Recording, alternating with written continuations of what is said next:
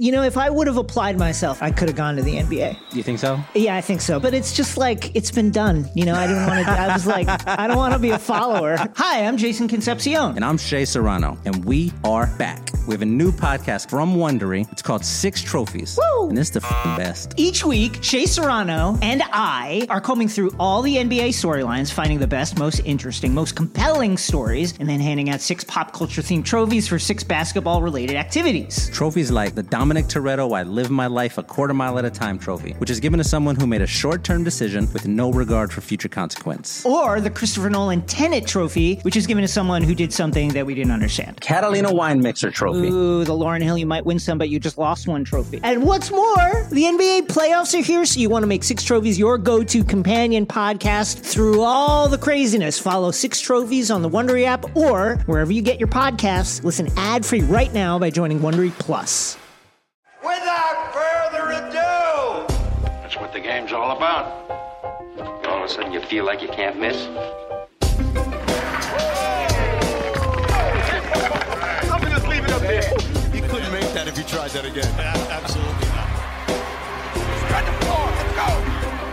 Hello and welcome to Buckets. I am your host, Brandon Anderson, and I'm here with a special guest today, Sam Vecenie from The Athletic, from the Game Theory podcast, basketball expert extraordinaire.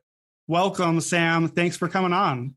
Well, the only thing in the basketball world that matters to me more than the NBA draft is betting on basketball. So I could not be happier to be here. I am ecstatic to be here. And, you know, I'm really looking forward to having a conversation about this draft in this NCAA tournament, which, oh man, it is, uh, it is, it is mess on both fronts. It is. It's going to be a good one. I, I think we're going to get a lot of Yeah. drama, a lot of upsets, and weird outcomes, interesting games. So, yeah, Sam is one of the premier draft experts. So, today is all about March Madness. You'll be getting this episode right as the games are starting up.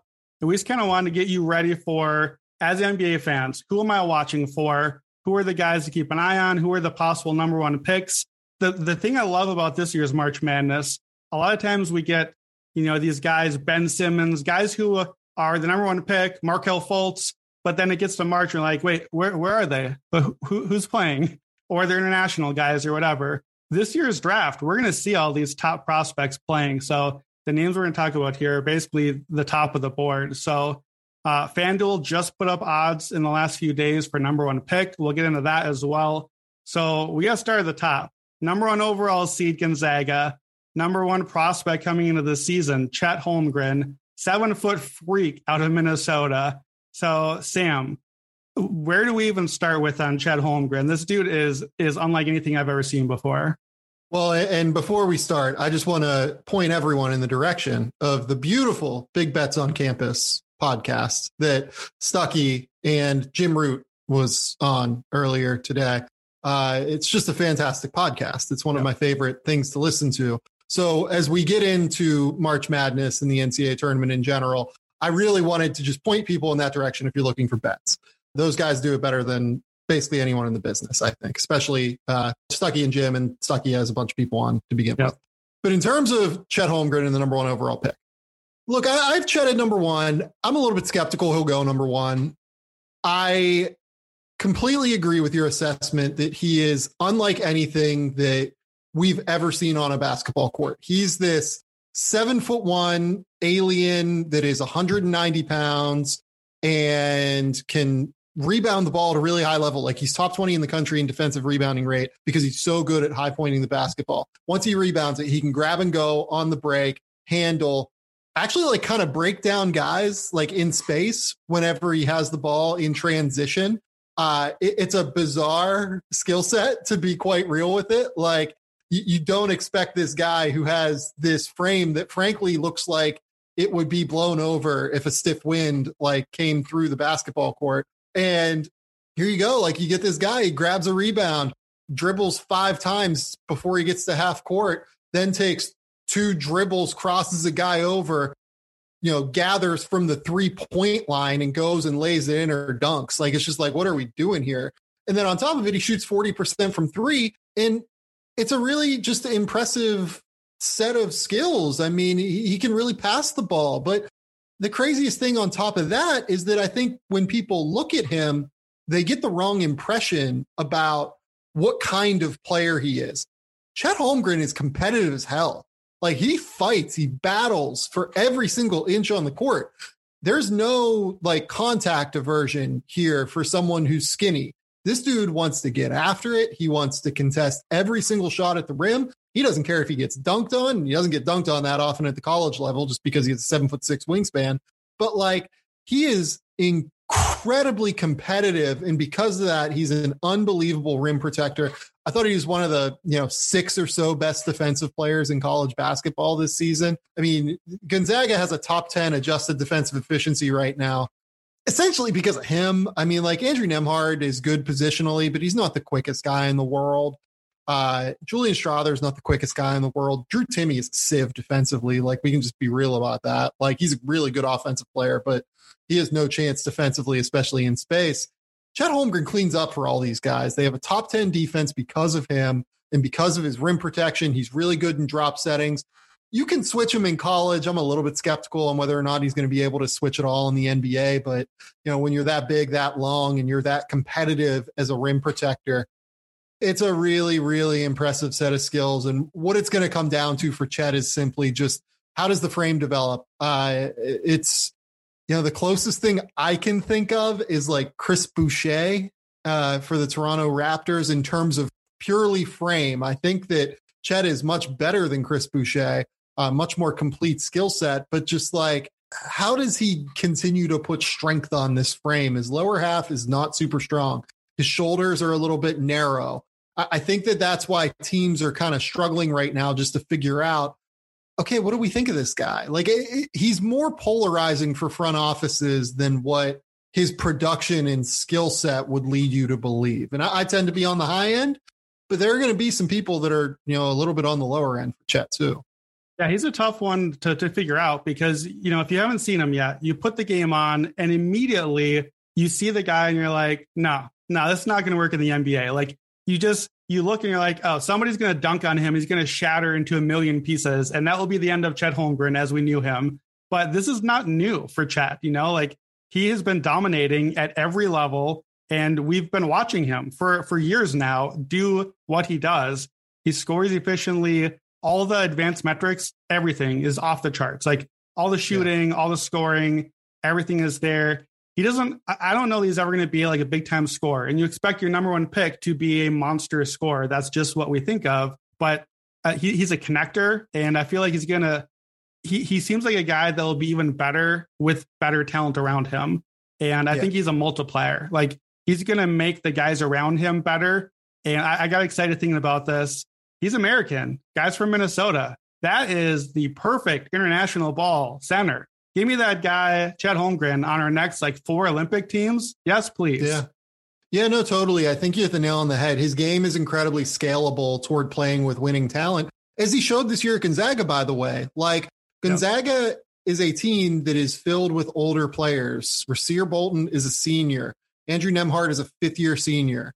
Um, Drew Timme is a third year junior who was an All American last season. You would have thought that, and look, like Mark Few's unbelievable getting these guys to buy in and willing and able to play the role that they're asked to play. But you know what, man? Like it could have gone a different way, but because Chet's game fits so well uh, within the construct of a team and within the construct of a um, unselfish setting, I don't see any issues here. Like I, I just really I see the issue with the frame, but in terms of when you get that dude on the court, he's real. You have to watch him to get it. Like yeah. Uh, you, you have to watch full games to get it. Even when you watch highlights, I feel like you almost don't get the full picture, despite the fact that his highlights are immensely impressive. Like I remember that there's a play against San Francisco that I always point to where like he dribbled left once, you know, then crossed over, dribbled right, drop stepped, spun back, and then threw down like a tomahawk dunk. Yeah. And it's just like this dude's seven foot one. Like, what the fuck are we doing here? Right? Like, how, does this happen?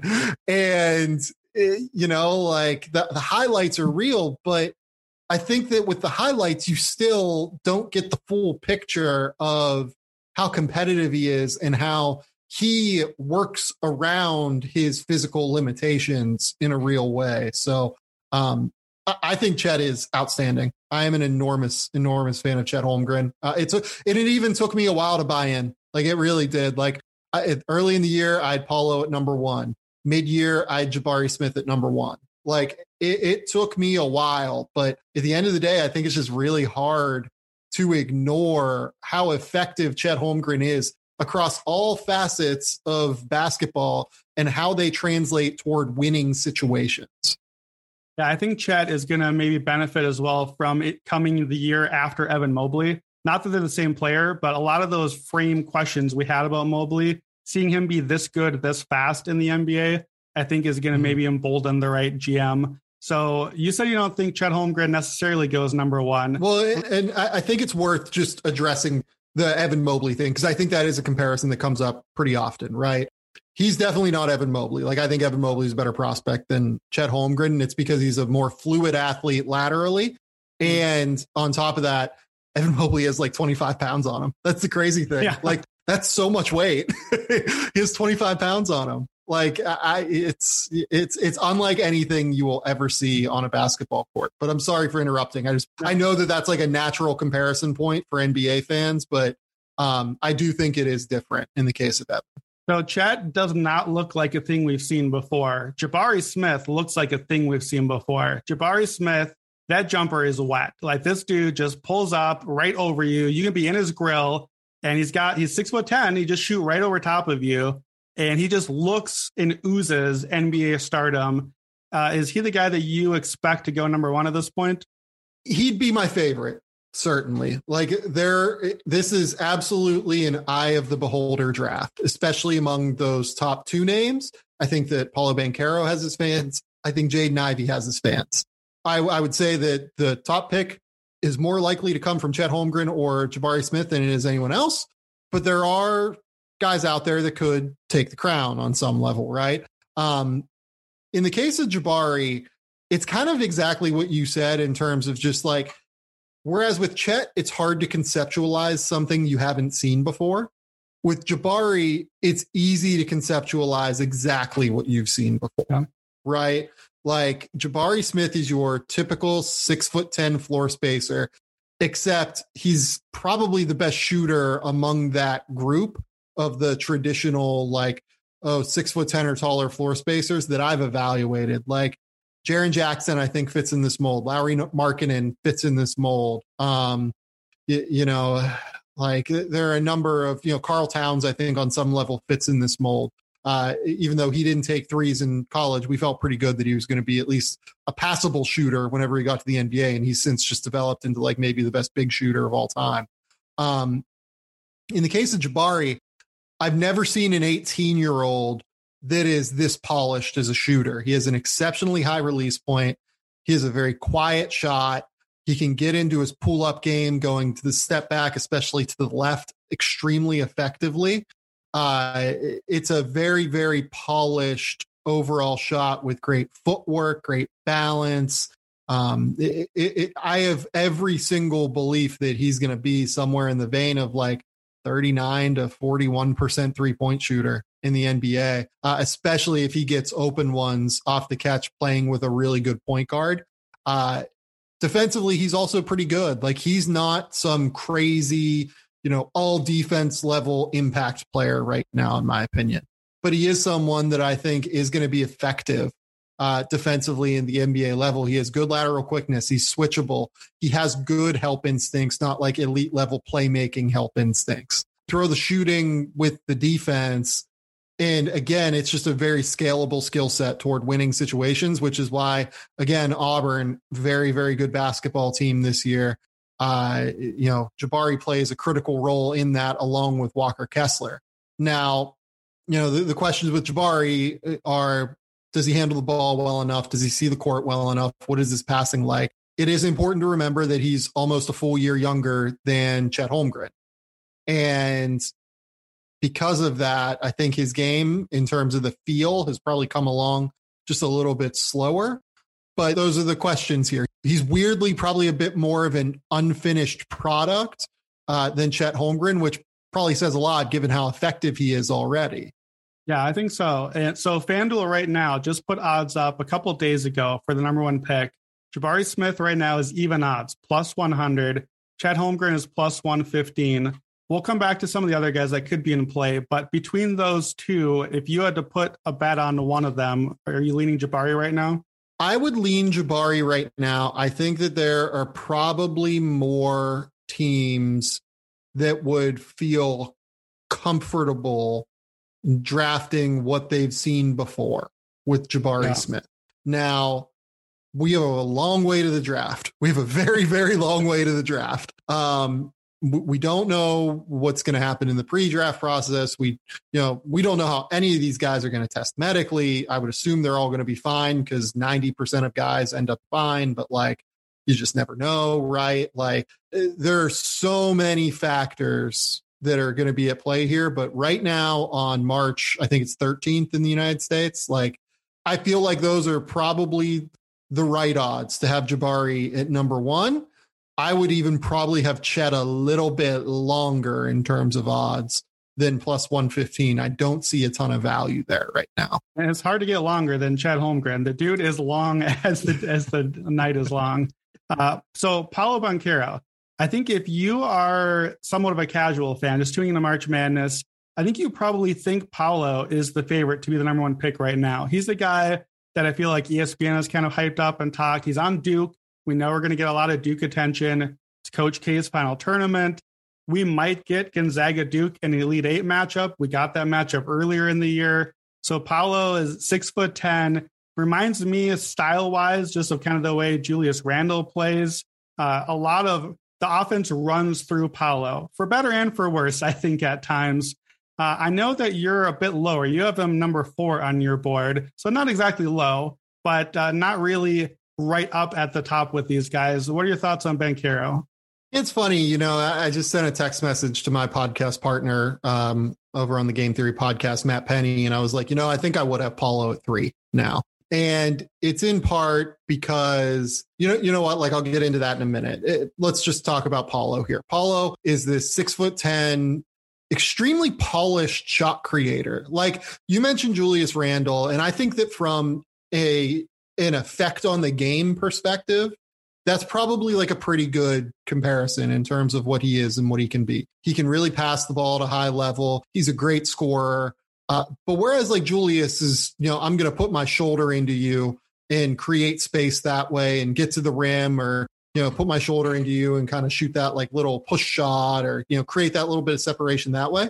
Paolo is kind of wild off the bounce, like a really, really impressive player for a kid that's still a teenager in terms of just his fluidity with his footwork, his handle. He can get to his step back, just creating separation with his hesitation game and with his, you know, right to left, left to right game, uh, you know, laterally uh, when he's handling the ball. So it, it's a really, really impressive skill set in terms of how dynamic he is when he has space on the court, especially in the mid post, to be able to create shots. Like there are some people who've compared him to Carmelo Anthony. Like, I don't think he's that fluid, but I do think that there is some of that there in terms of like, okay, I can jab step you. I can put the ball on the deck with my right hand, cross back to the left, and take like a you know mid range jumper. Right, like I understand what people are going for when they say Carmelo, even though I don't think he's quite that.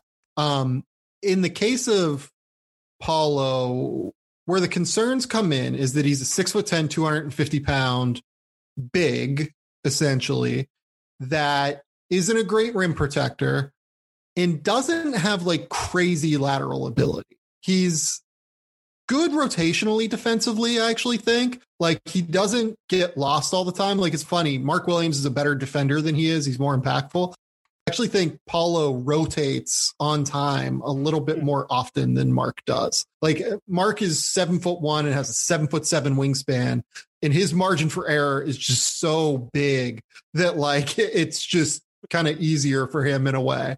Uh, Paolo has zero margin for error when he's a big, basically, because of that kind of weird mix of not crazy lateral quickness but not a ton of length and, you know, just not kind of being in between the four and the five. but I don't think he's going to be like he's not Obi Toppin defensively either. Like his feet are not that bad and his rotational awareness for being a teenager is much higher. His feel for the game is higher. So like it's hard. Like I, really like Paolo. I think the big thing that's happening here, and this is what I alluded to at the start of this that I didn't want to bring up immediately.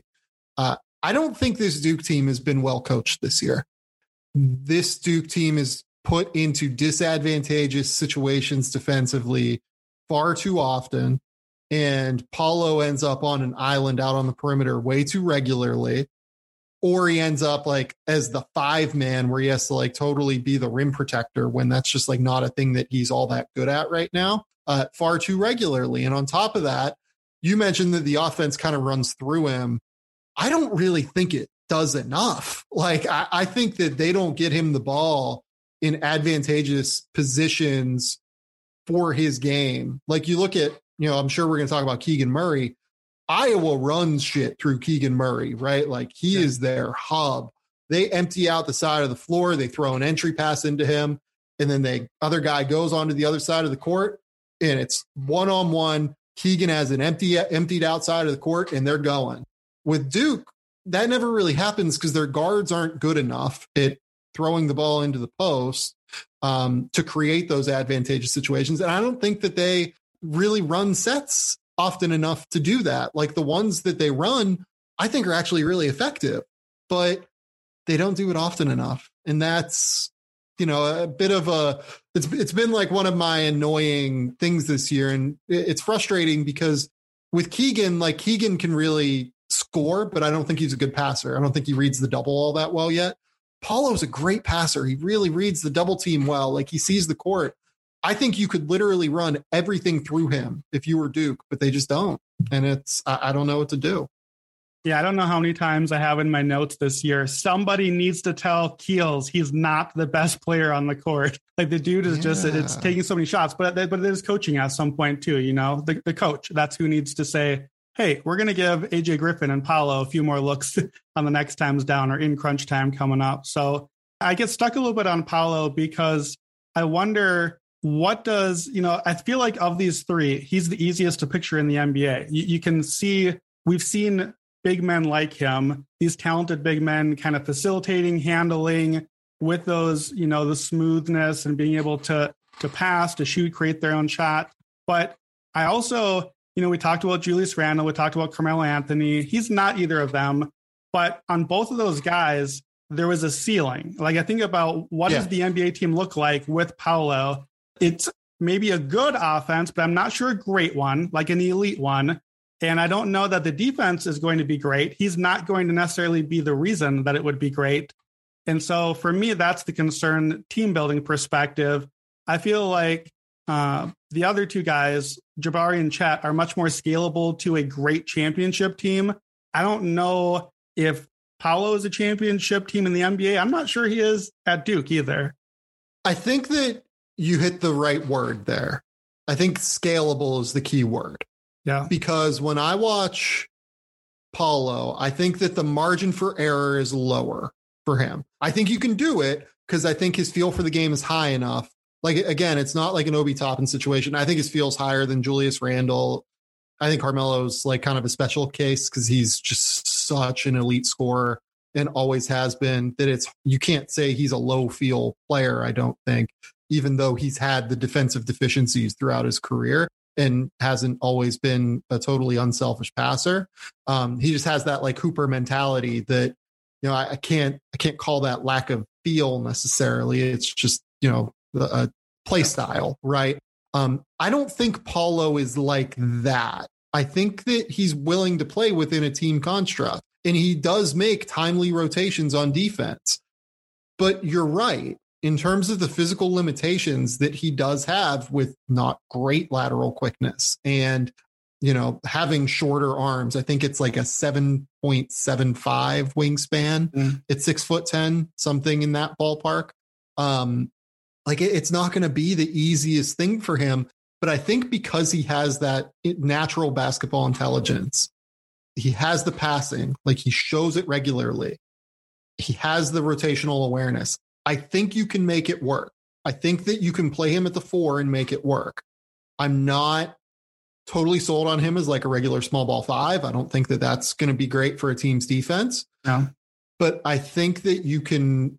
I think the margin for error is lower than it is for Jabari Smith and Chet, which is why I have Paolo at three. But I do think that you can make it work in the NBA in the right team building construct. It just might make it a little bit harder to kind of fit all of his skills around it, which is something that NBA teams, you know, will have to make a decision on. They might be willing to go down that road, they might not be. So Paolo is seven to one right now at FanDuel to be the number one pick. Do you think that there's an NBA team that are there teams still considering him at number one and is seven to one in play for you on him? You know, I've talked to enough teams that think of it as a three person race. Oh.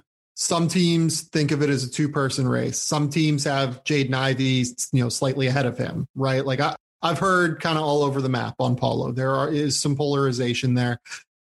Don't think I've talked to anyone in the last month that has him at one necessarily like thinks he's like the best player in the draft, right? Um, he's the guy. Now, how much of that is teams already like obfuscating? Who knows, right? Um, based off of what I know right now, I think seven to one is probably pretty close. There's probably some value to be had there. I would say that, like, if I was handicapping it, I do think that, like, you know, 55% ish, 50% for Jabari Smith right now. And I would say probably 35% maybe for Chet. And that leaves like another 10% for Paolo, for Jaden Ivey, for um, you know, X, Y, and Z, whatever Keegan Murray stands that are out there, whatever we get from Shaedon Sharpe if he ends up deciding to declare. Um, I, I would kind of handicap it right there at seven to one. You know, you're getting implied odds of what, 13 almost yeah, to one. Half, think, yeah. yeah. Uh, 12 and a half would be eight. So I think 14 is maybe 15, 14 to 15, something like that. Yeah. Um, I, it doesn't seem like quite enough to me to pull the trigger, but um, I, I get it at the end of the day, I would say. But can I interest you instead in two and a half percent implied on the next guy on the board? I think the last one with any realistic shot right now, that's Jaden Ivey. We've we've talked about him a little bit.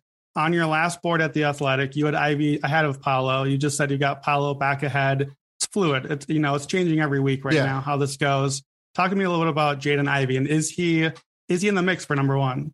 Yeah, just a completely electric guard. Um, utterly electric in terms of when he has the ball in his hands, his ability to get downhill and make shit happen is real.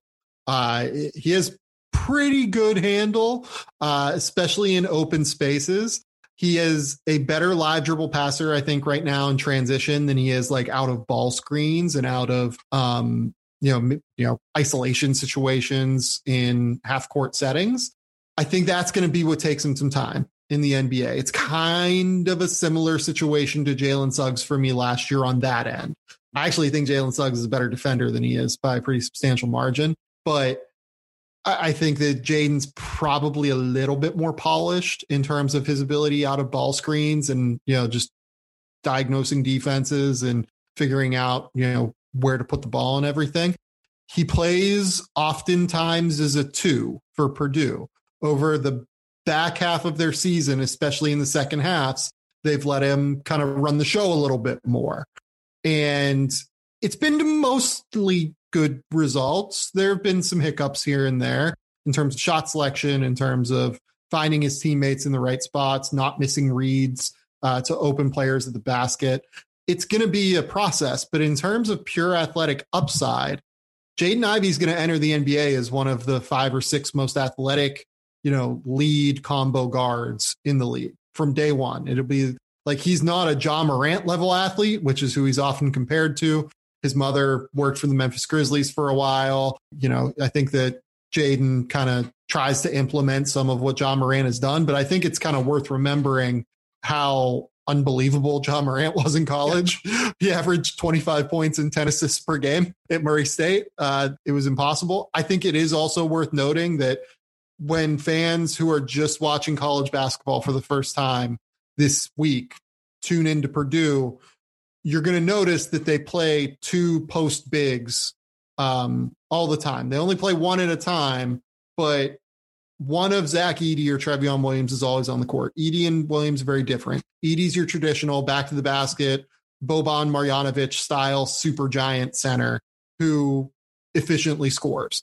Trevion Williams is almost like a bigger bodied Draymond Green on offense, yep. who's an exceptionally high level passer.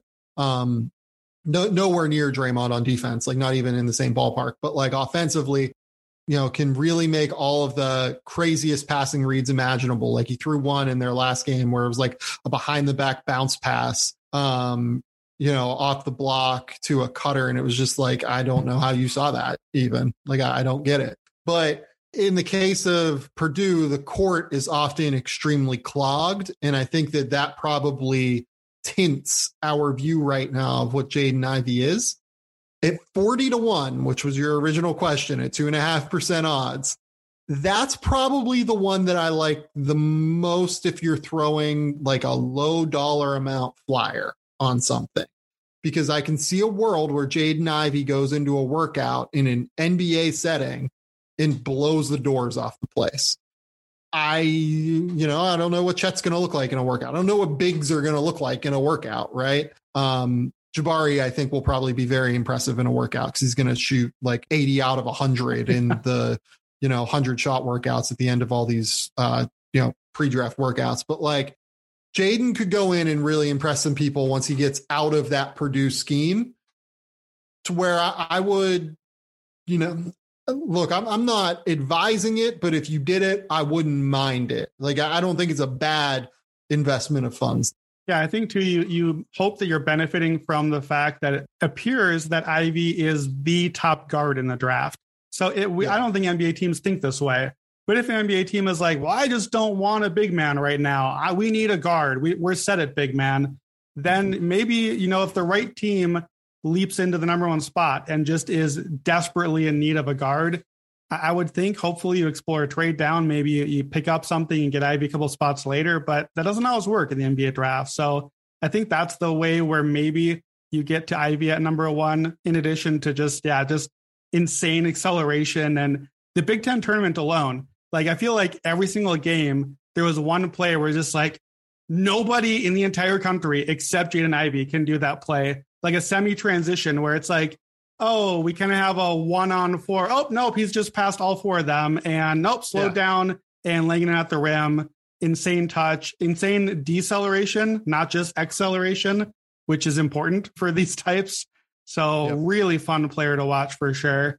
Yeah, I, I don't mind the 40 to 1. Can I throw a wild one out there looking at this number? All right. So, Jalen Duren is at 500 to 1. I don't think he's going to go number one.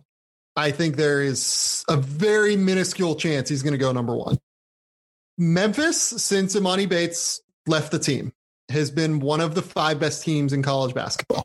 Uh, they're really good offensively, really good defensively. Jalen Duren has kind of started to turn on a little bit. He has a matchup against Chet Holmgren in the second round, if they win their opening round game against Boise State, which is a 50 50 game. It's a typical 8 9 game, right? Now, I'm not saying that Jalen Duren is going to outperform Chet, but I do think that that Memphis team is not a great matchup for that Gonzaga team because they're physical. They're going to just like make that game look ugly and hideous and just horrible to watch. If Jalen Duren goes in and averages it scores like 20 points and gets 15 rebounds or something like that on this Gonzaga team and leads Memphis to like a Sweet 16 Elite 8 or something like that. I'm not saying this is going to happen. I want to be very clear with this. I like Jalen Duren. I don't think he's this good, right?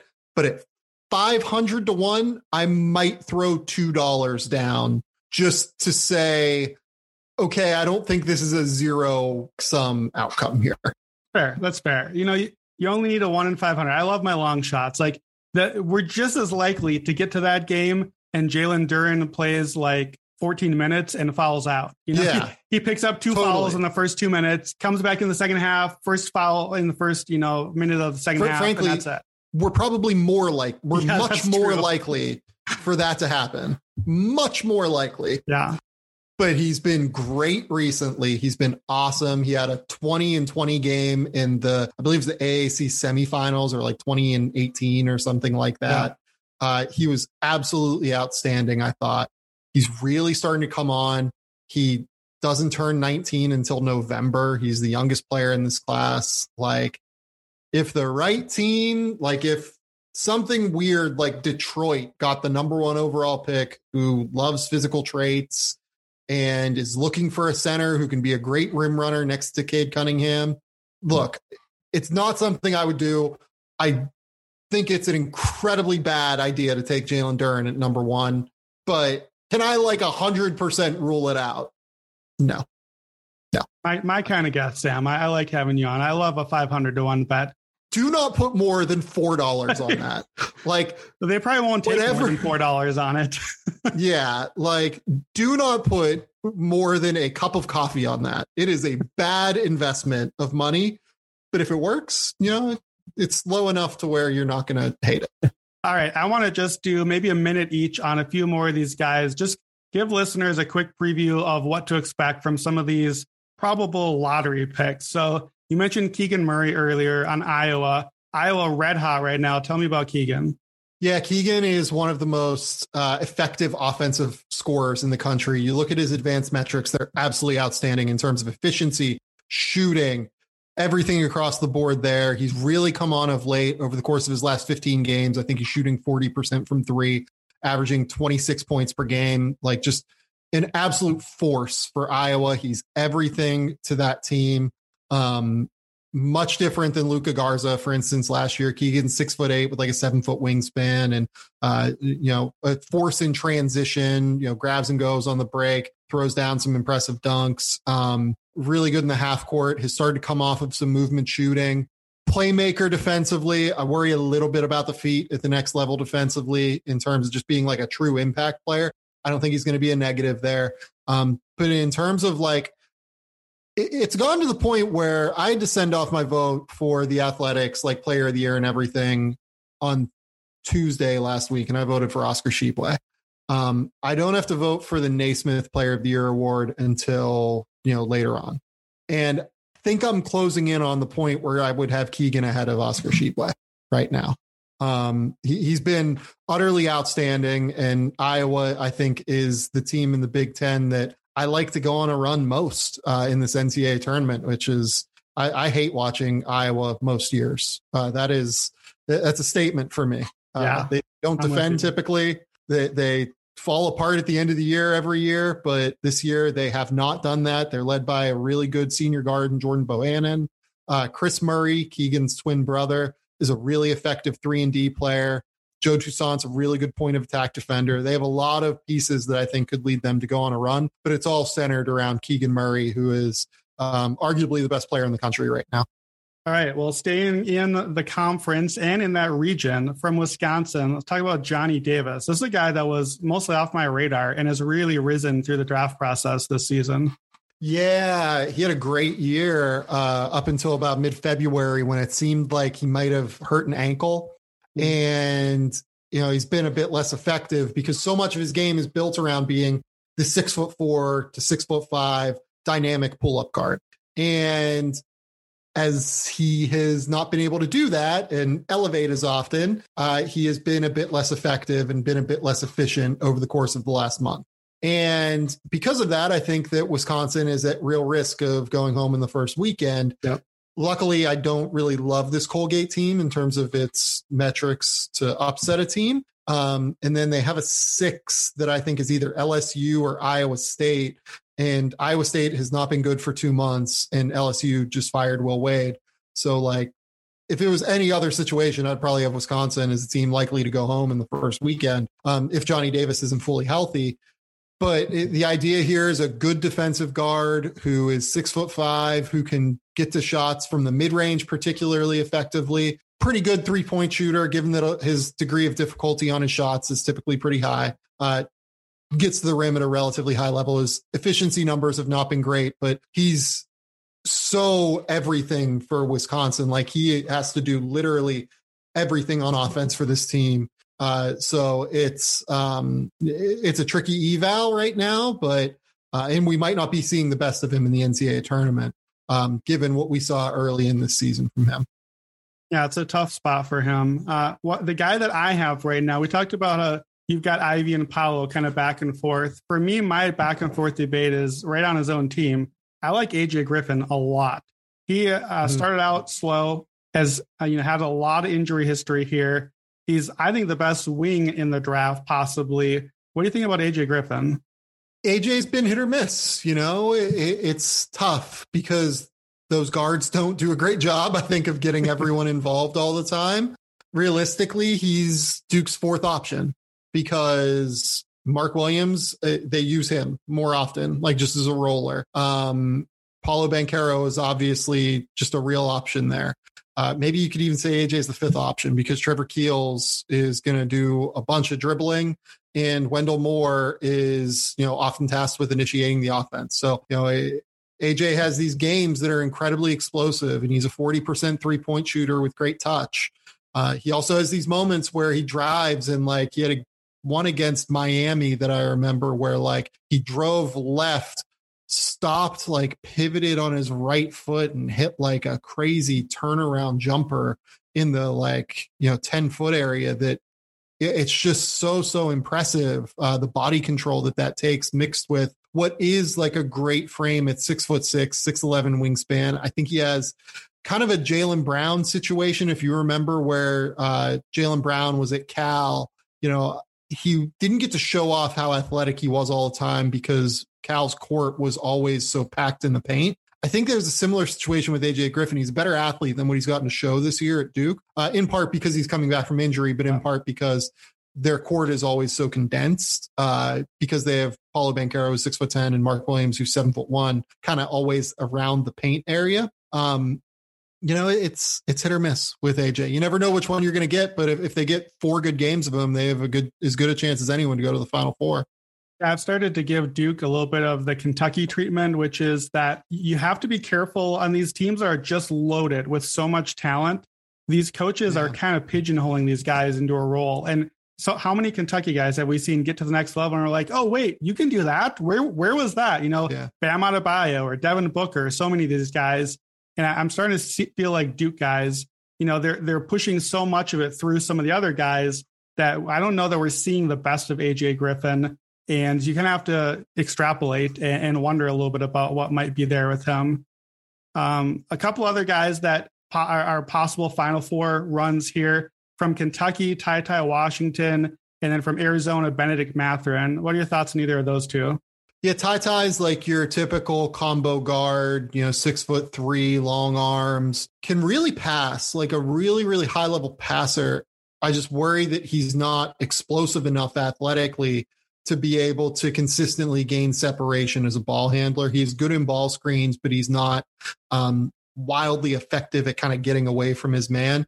Really high level shooter, great touch, um, can get to the mid range and knock down pull ups there. He's a three level scorer. Uh, smart defensively, just has a really high feel for the game, processes things exceptionally well on the court. Um, you know, plays basically as a two guard next to Sahvir Wheeler at Kentucky. I think Kentucky late in games would do well to just give the ball to Ty Ty and kind of let it roll a little bit because he's going to make the right decision most of the time. Uh, just not a great athlete, and that's going to lead to some defensive limitations. I almost like him most as like this hybrid point guard next to like a big wing, like a imagine like a Jimmy Butler or a Giannis or a yeah. Kawhi Leonard who can handle the ball as well and kind of share the load.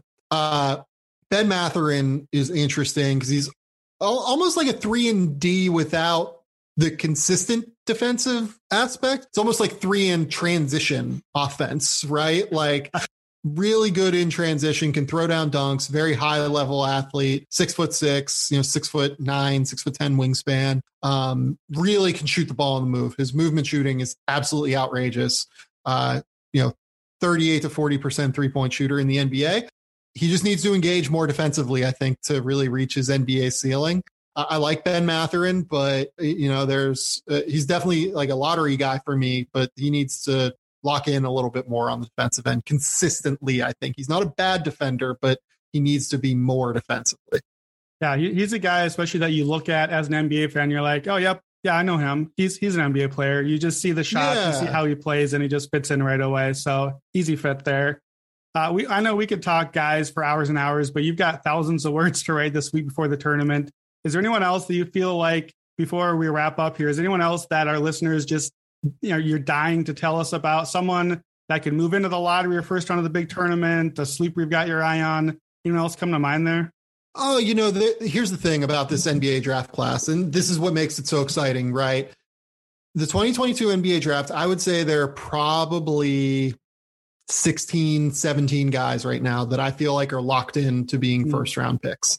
It's wide open for the second half right now. Like you could tell me that someone like um, Jaime Jaquez for UCLA goes on a deep run in the NCAA tournament and spikes into the first round because he makes a ton of contested shots. He's an all defense guy in the Pac 12. He's physical. He rebounds. Like he's just awesome. Like you could tell me Wendell Moore spikes into the first round. You could tell me that, um, you know, Moussa Diabate, if he has a great first round against David Roddy, uh, defending him for Colorado State, one of the most polished scoring bowling balls you'll ever see in college basketball.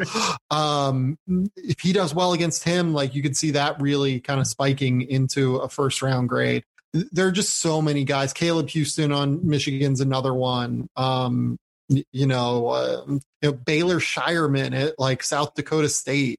Uh, I've heard some teams really like him uh, is like an interesting player. So you know, there are just so many guys. There's so many interesting matchups that I'm really excited to watch, especially here in the first round. And, you know, I think it could lead to a lot of kind of crazy outcomes. Kennedy Chandler's coming on strong for Tennessee. He just won the SEC tournament MVP. It's, it's a, such a fun tournament. It's profiling to be such an incredibly fun tournament that uh, I would absolutely suggest everyone tune in and um, bet on some games and have some fun because this is a this is a wild. It's, it's going to be a really really fun upset laden event. Yeah, absolutely. All right, last question for you. We are Action Network after all. So, are there any other bets you need to get off your chest? A Final Four future, an NBA award or future, Ooh. anything for our listeners? Where else can they put their two or four dollar coffee bet today? That's a great question. You know, Arizona it looks like is six to one to win the title. I don't mind that. I think Arizona is pretty good. Um, kind of like Texas Tech at five and a half to one to win the West region. That's not not a bad one to me. I think that they're really quite uh, tough and physical and strong. Um, you know, I'm kind of kind of thinking of teams that have interesting Sweet 16 um, pathways. Like Wisconsin has kind of an interesting Sweet 16 pathway. It looks like you can get them at plus 114. Uh, and again, LSU has lost their head coach. Iowa State has not been good for two months now. Uh, that's their 6 11 matchup if they can get past Colgate in their first game at their pod. Uh, so plus 114 doesn't bother me there. So Houston is plus 116 to make the Sweet 16. Illinois is good. They're not great. That's the 413. The the the other team could be Chattanooga. You're betting on Houston against Chattanooga every day. Yeah, for sure. Um, Houston is a top five team basically across the board in all metrics right now. And I can't figure out why they're not the clear favorite right now to come through that pod and make it to the Sweet 16, given that.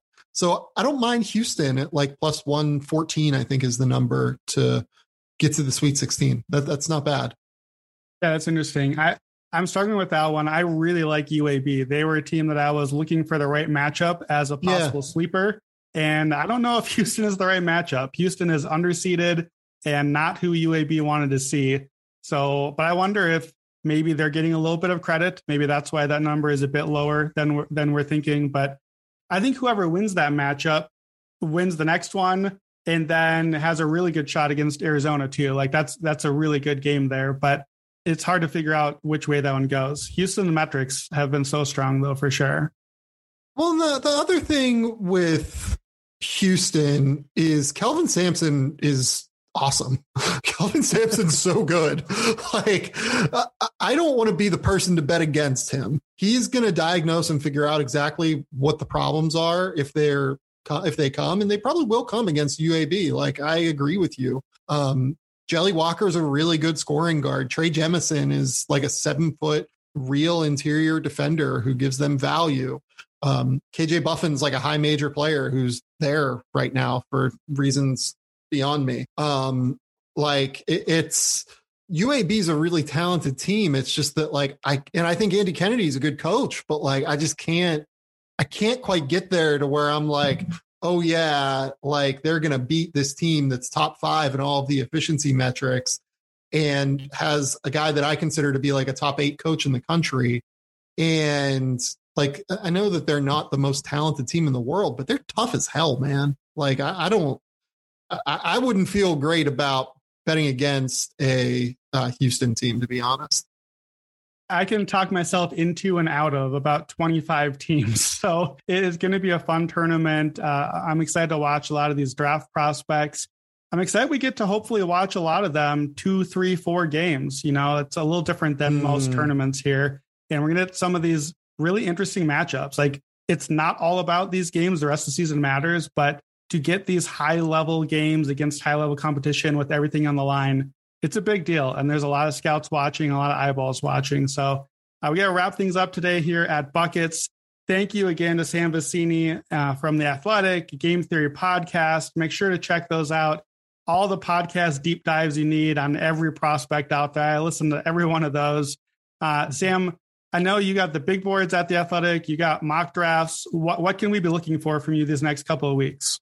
Yeah, I just ran a thing today as we're recording. I don't know when this is going to go up. I ran it on Monday in the United States. Uh, the nine matchups I'm looking forward to scouting most in the first round, you know, Malachi Branham against Lucas Williamson with Ohio State, Loyola Chicago, David Roddy against Michigan's front court. Uh, a lot of really, really fun analysis there. I've got bets coming up. Uh, my favorite first round matchups that I'm going to bet on. Um, you know, the one that I'm looking at there is I think that the analytics are a bit high on South Dakota State. When I saw that immediately, I was like, okay, this number on Providence is going to be like one or two. It wouldn't surprise me if by the time tip time comes, it's like one. Yeah. And I'm going to hammer Providence because they are old, they're experienced, uh, they're bigger than South Dakota State is, they're physical and they have a legit matchup to throw on Baylor Scheierman and Justin Minaya. So yeah, I, I that's one that I'm just looking at immediately.